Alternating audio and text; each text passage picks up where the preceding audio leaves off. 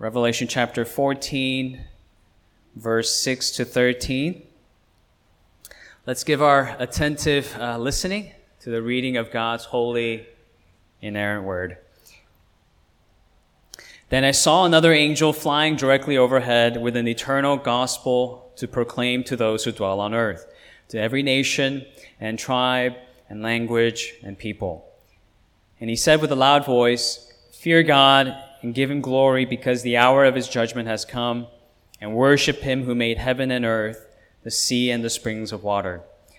Another angel, a second, followed, saying, Fallen, fallen is Babylon the Great, she who made all nations drink the wine of the passion of her sexual immorality.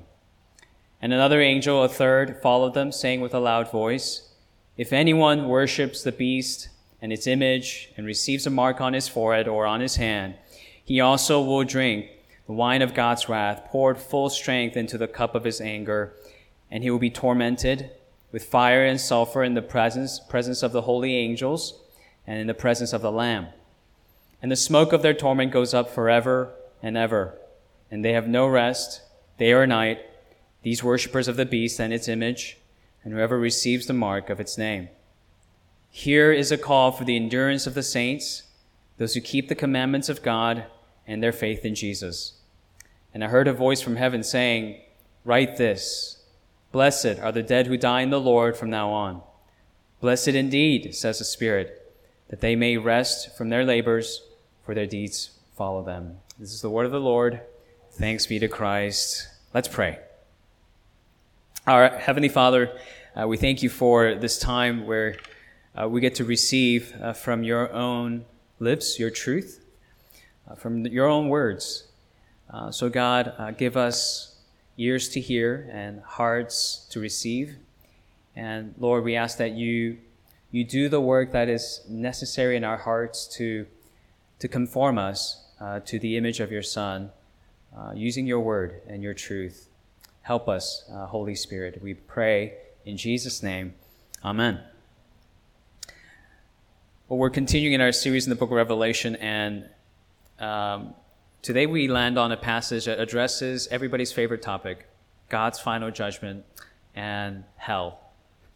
Uh, not many of you woke up this morning uh, looking forward to church, thinking, I'm going to go and listen to a sermon on hell.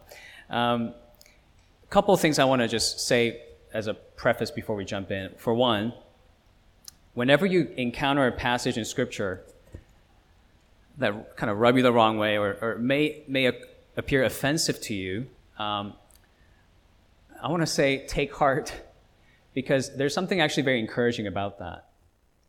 Um, if nothing in the scriptures offend you, uh, if nothing in the Bible ever rubs you the wrong way, God is probably just a figment of your own imagination.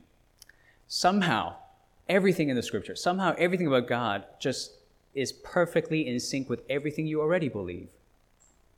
Everything you find comfortable, that's probably not God, but your imaginary God. If God is God and his truth is timeless, his truth is bound to offend something about our time, something about our culture. How do, how do you know you're encountering the true God? Well, at some point, he's got to offend you. Some point, some point, something about Scripture has to bother you uh, and this might be one of those things. Uh, another thing about uh, final judgment and hell is it's more helpful to look at it through a scriptural lens that addresses a, a fuller picture than a phrase here and a phrase there that's sort of been picked out of the, the scriptures. Selective reading leads to inaccurate reading of things. So here we have a full vision picture where you have a lot of things going on. Three angels giving you three different pictures, painting one whole thing. And as we unpack that, let's see how what we see behind uh, the judgment of God, what we see more than just the judgment of God. Let's see through a scriptural lens. And um, we're going through our questioning Christianity group on Saturdays where we, we ask any questions about. And the, the coming Saturday, we're addressing Christianity and various controversies. And the reason why hell isn't on there is because we're addressing it here. But you, you're free to bring additional questions to our meeting this coming Saturday at, at the QC group. Um, for today, we're going to try to use this as a template and see what this reveals to us about God's judgment and also hell. Three things I want to unpack and, and show you that's sort of lying behind this picture of judgment. There is a gospel behind the judgment, there is an awakening behind the judgment, there's a warning behind the judgment. Okay? So, a gospel, an awakening, and there's actually a warning as well. These three, all right? So, first, what's the gospel behind the judgment? Verse 6 says, Then I saw another angel flying directly overhead with an eternal gospel to proclaim to those who dwell on earth, to every nation and tribe and language and people. Okay? It says eternal gospel, which is interesting because gospel means good news. So, this is eternal good news in the context of the angel talking about the judgment of God. Here's the judgment of God. And by the way, eternal good news. Um, look at verse 7, how he just immediately goes into that. He said with a loud voice, Fear God and give him glory, because the hour of his judgment has come. And worship him who made heaven and earth, the sea and the springs of water. Okay? Let's unpack what this means. Okay, first, fear him. Why? Why fear him? It says, because the hour of his judgment has come. Uh, meaning, he is a judge, and to be judged by him is a, is a fearsome thing. Um, but on a broader level, on a, on a more universal level, this is, this is also true. We fear judges in general. We, uh, we fear being judged in general. And it's only a matter of, okay, uh, where are your treasures? What do you worship that makes you care more about certain judges than others? Uh, for example, if you worship people's approval, that's where your treasures are. Uh, people are your judge. And their disapproval is your greatest fear. And uh, if they do disapprove of you, that is your sin and your guilty verdict. Uh, if you worship success, then you fear those who evaluate your success. Um, failure in their eyes is your guilty verdict and sin. If you worship money, you fear the, the haves and you fear being a have not, because that would render you guilty. That would make you a sinner in their eyes. Uh, if you worship beauty, you'll fear either the person or the culture that defines beauty, depending on the context you're in. And for you, your sin would be being attract, unattractive to them, being unwanted. You could also worship, quote unquote, whatever's normal in your society and what's normal to your peers. And so you fear them. And, and, and the worst thing that could ever happen to you is being labeled as abnormal. That's the ultimate guilty verdict. So fear, uh, judgment, sin, judge, these are all, in a sense, terms that are not unique to Christianity, but universal to everyone. And it reveal it tends to reveal to you, based on you know, what it is that you fear, the judge you fear, what you truly worship. What do you truly worship? Okay. The point in verse 7 is this it's telling us there is a true God who, we ought to worship as the only God because he's the creator of heaven and earth and everyone in it. And you ought to fear him the whole universe is subject to him. Heaven and earth is subject to him. So his judgment is true, and that's the one that you, you must be most conscious of. Um, you can think about how we are subject already to God's laws of physics, right? We can't operate outside of that. We, we operate with his laws of nature, laws of logic. Okay, try escaping that. Okay, I'm gonna I'm gonna live with self contradictions.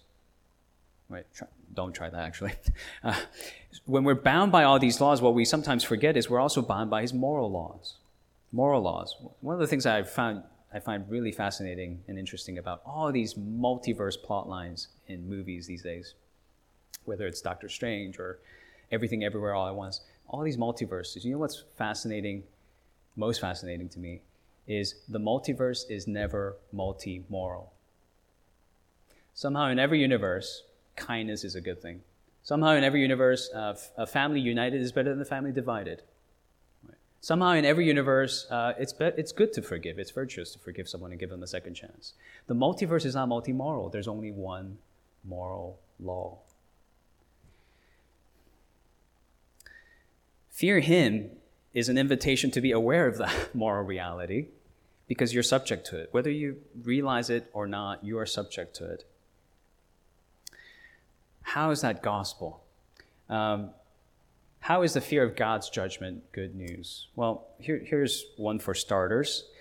Think about all the things that we are tempted to fear other than God, and realize in the fear of the Lord, you're set free from all those other fears.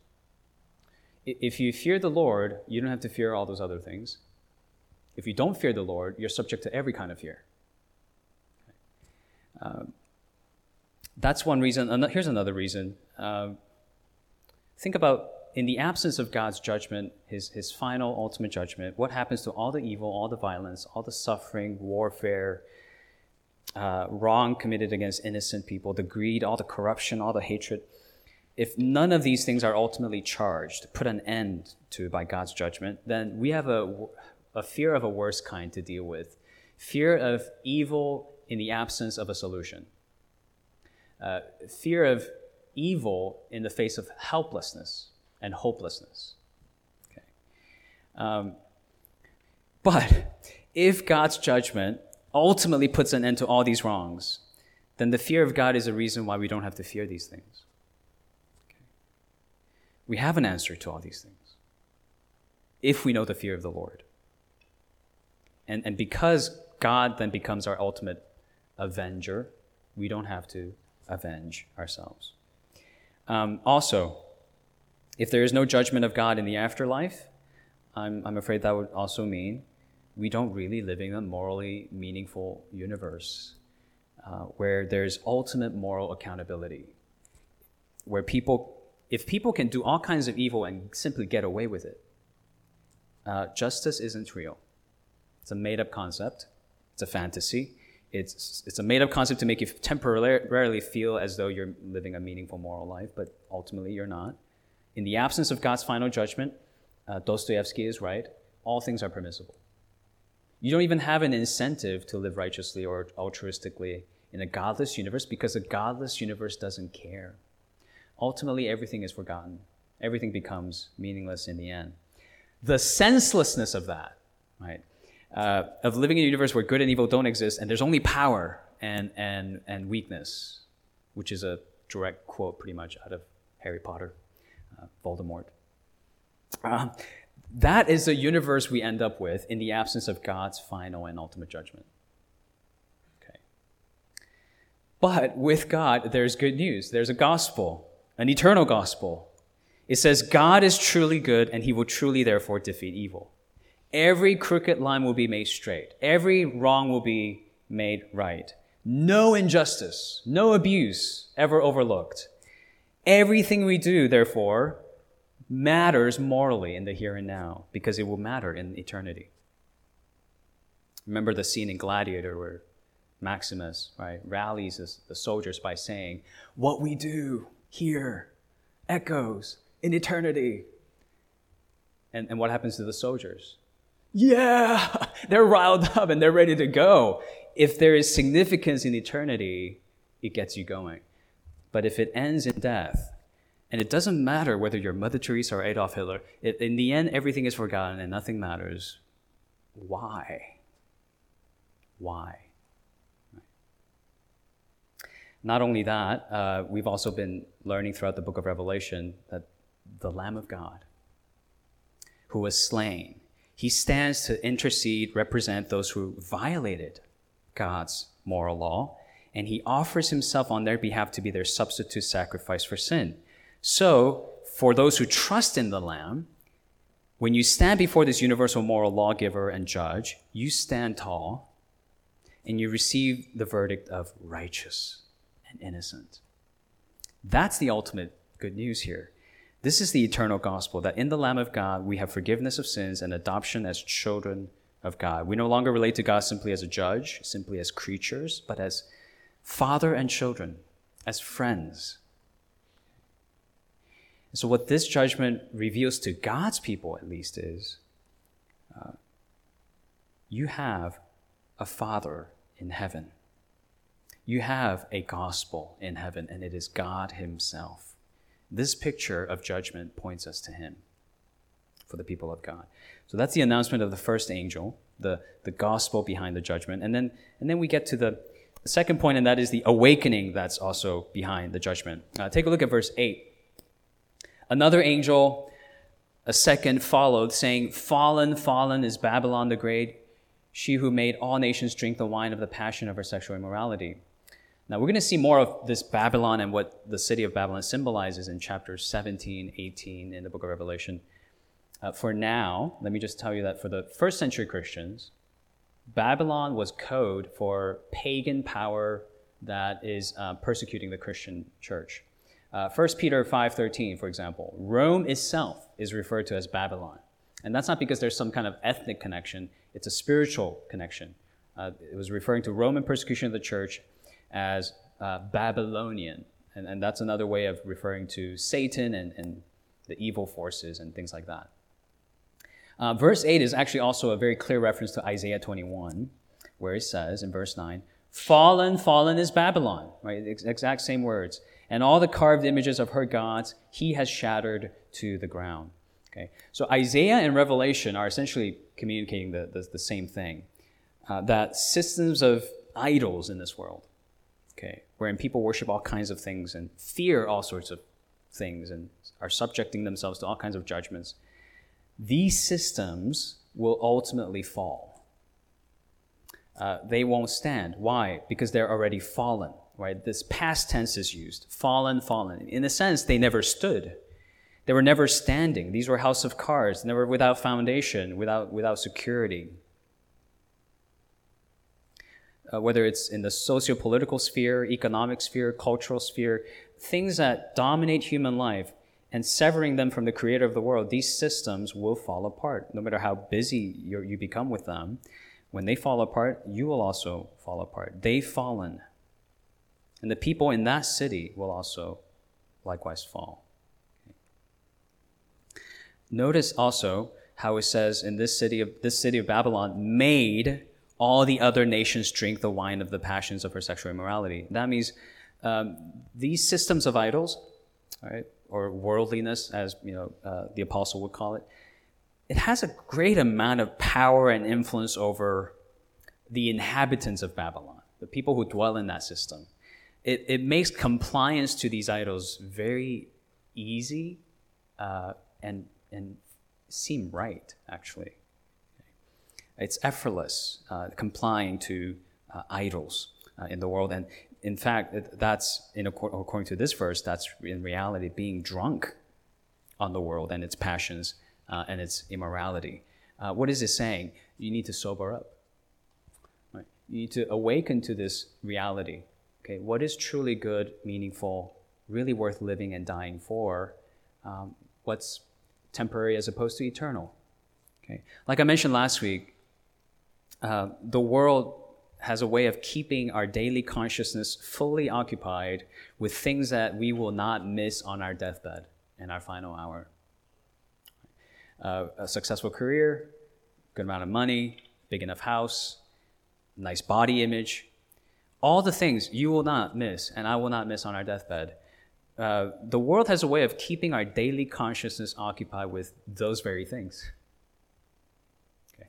Being busy about those very things being most invested uh, in those very things. And that, according to this verse, is uh, getting drunk with Babylon. Uh, not, not seeing reality as you, as you ought to. But see, the more you stare at this picture of the final judgment, right, you come to an awakening, if you will. Okay? Uh, there's an eternal awakening in this picture where God's people will never be subject to blindness again.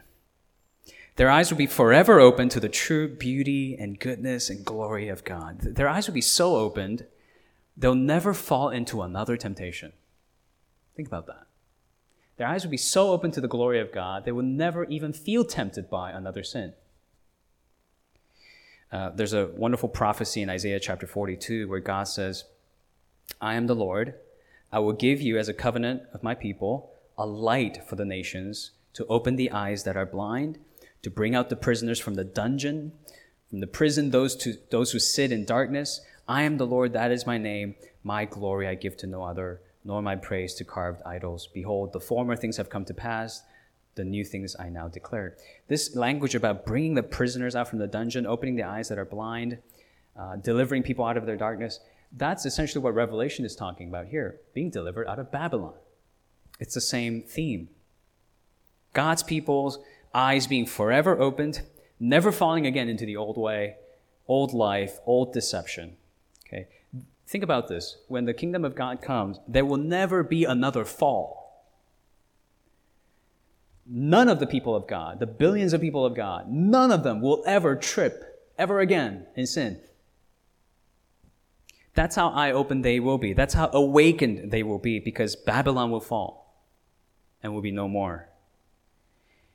And the more we look at that future picture of our full awakening, that should cause us now, even now, uh, to live in that state of uh, awakenedness, anticipating the end. This gives us a reason to be sober now, live freed from our sins and idols now. God is giving you a new eye to see something uh, that only God's people will see at the end. He's showing you a preview of it now. Be awakened to this now. So the judgment of God gives us that picture too. Okay. Lastly, um, the judgment of God does give us something very helpful, and that is a warning, a very stern warning. Starting from verse 9, let's look at verse 9 and 10. And another angel, a third, followed them, saying with a loud voice If anyone worships the beast and its image and receives a mark on his forehead or on his hand, he also will drink the wine of God's wrath, poured full strength into the cup of his anger and he will be tormented with fire and sulfur in the presence of the holy angels, in the presence of the Lamb. Okay. Uh, in my opinion, this is the judgment of God stated in its strongest, most fearsome form so far in the book of Revelation. It is the fullness of God's wrath. The full strength of God's anger. Uh, make no mistake about it, it's, it's talking about hell. And we see hell appearing in various texts in the scriptures. Uh, we don't deny it as a reality. Jesus, interestingly, is the one who talks, talked most about hell more than anyone else in the Bible. Um, not only in the Gospels, but given that this revelation is a revelation of Jesus Christ, he's talking about it a lot here too. He's not shying away from it, and neither should we. Um, and so we should take this seriously and seek to address it, understand it, question it, if you will, but wrestle with it. Um, how is hell described here? Uh, it does use terms like fire and sulfur, which is a common associated kind of terminology with hell. But you should know these aren't the only terms used to describe hell in the Bible. There's also the language of gloom and darkness, and a lot more language about spiritual and psychological torment than physical suffering. Uh, the key word in, in, in our passage is torment. Verse 10 says torment. Verse 11, it appears again. Uh, it doesn't talk about being burned, it talks about being tormented. Now, one of the challenges that people have with this kind of language in the Bible is it, it conjures up this image of God uh, forever and ever keeping himself busy, uh, intentionally torturing people uh, suffering in hell. And God takes this sadistic pleasure in, in, in making that his full time job.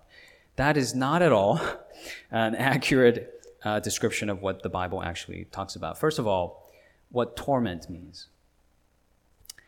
It means essentially there's a lack of rest. Uh, what does verse 13 say about those who are blessed and die in the Lord? They rest forever. Why? Because they find their hearts, their mind, their body, every part of their being satisfied, gratified in their true object of worship. The more they worship this God, they come alive. They're satisfied. What's happening in hell? Their objects of worship are leaving them eternally restless. Constant torment. Uh, in a sense, I think you and I know on a very much smaller scale and an earthly scale, what this kind of looks like. Uh, when we worship the wrong things, when we worship the, the beast, in other words, which is just a symbol for idols, are we not more anxious, more fearful, more overworked, more stressed out, more jealous, more bitter, more rude, more harsh, more prideful? Do we not turn slightly devilish and beastly and demonic when we worship the wrong things? Okay. Um, blow that up on a global scale for all eternity. That's hell.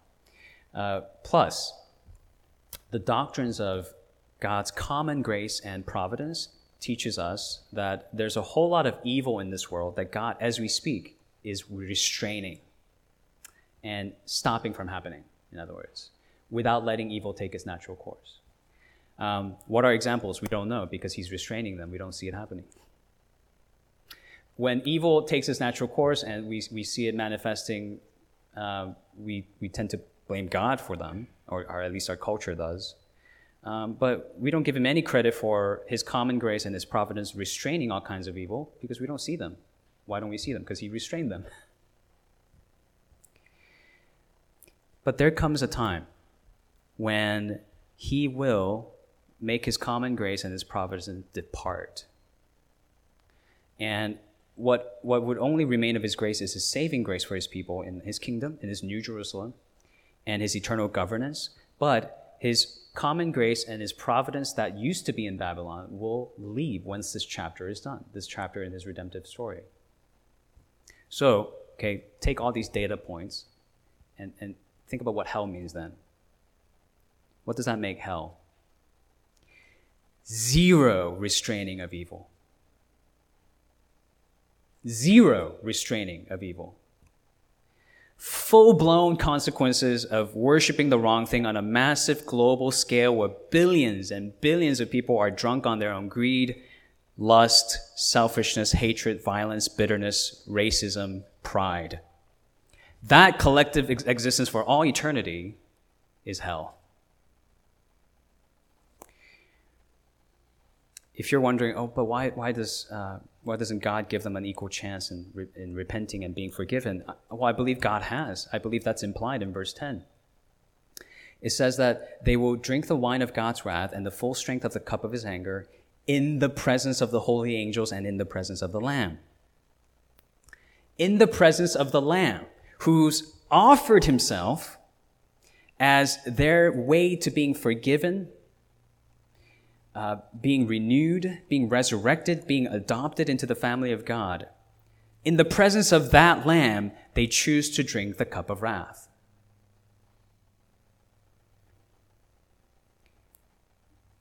In denying the, the premise of the gospel that we are fallen, sinful human beings who have defied our Creator, right? in denying that premise uh, and holding on to self righteousness, they refuse to drink the God's cup of forgiveness and kindness. They instead choose the cup of wrath. So, what C.S. Lewis said is true here. Uh, the gates of hell are not just closed from the outside, but from the inside too. Peop- there's a people inside who deliberately and defiantly say, We don't want the Lamb.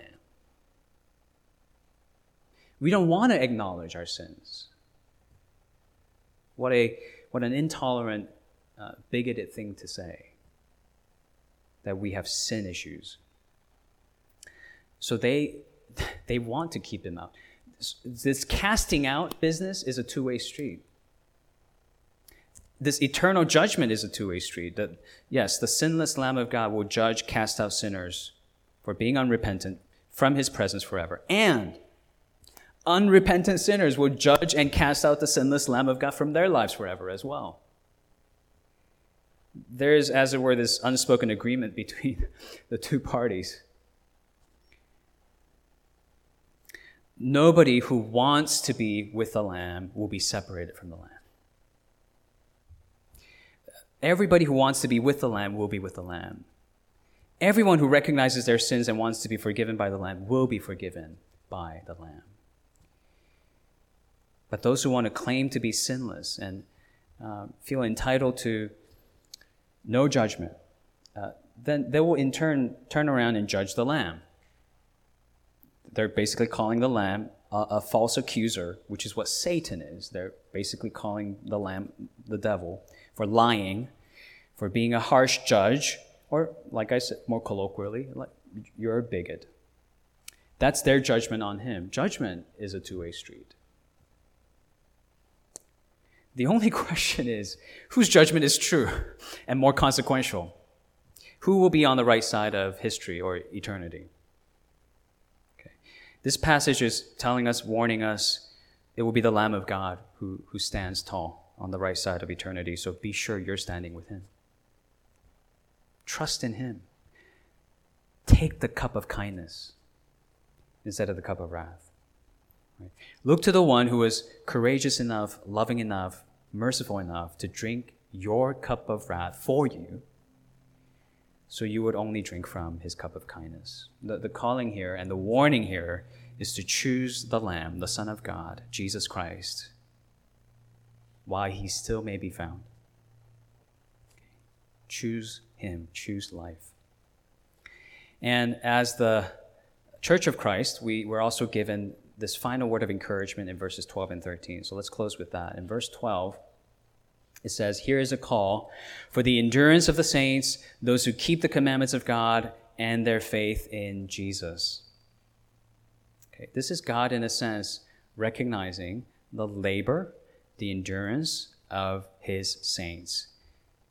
He is cheering you on, and he is saying, Continue and do not give up carrying your cross now.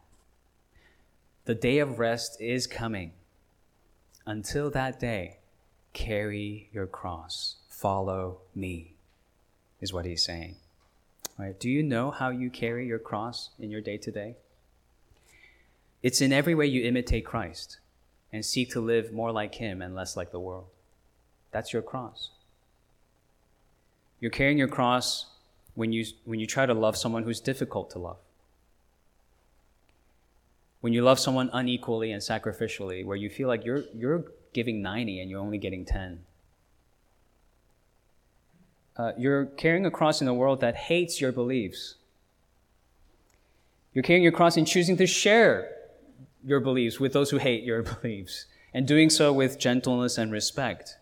When that's not reciprocated, that is a cross. You're carrying your cross in your seasons of loss, of trials, of grief, as you hope in the Lord. You're carrying your cross in your sickness, whether that is physical, spiritual, or mental.